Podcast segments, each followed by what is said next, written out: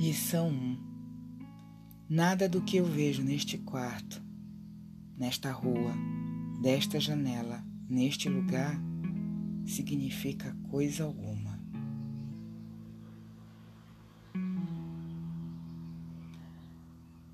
Agora olha vagarosamente à tua volta e pratica aplicando essa ideia de modo muito específico a qualquer coisa que vejas. Esta mesa não significa nada. Esta cadeira não significa nada. Este pé não significa nada. Esta caneta não significa nada. Então, olhe além do que o que está imediatamente à tua volta e aplica a ideia a um âmbito mais amplo.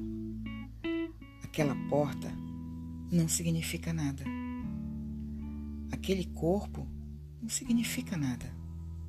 Aquela lâmpada não significa nada. Aquele cartaz não significa nada. Aquela sombra não significa nada. Nota que essas declarações não estão agrupadas em nenhuma ordem e não fazem nenhuma distinção quanto às diferenças entre os tipos de coisas às quais são aplicadas. Esse é o propósito do exercício. A declaração deve ser meramente aplicada a qualquer coisa que vês. Ao praticares a ideia do dia, usa com total indiscriminação.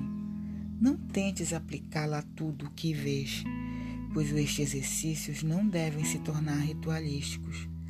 Apenas certifica-te de que nada do que vês seja especificamente excluído.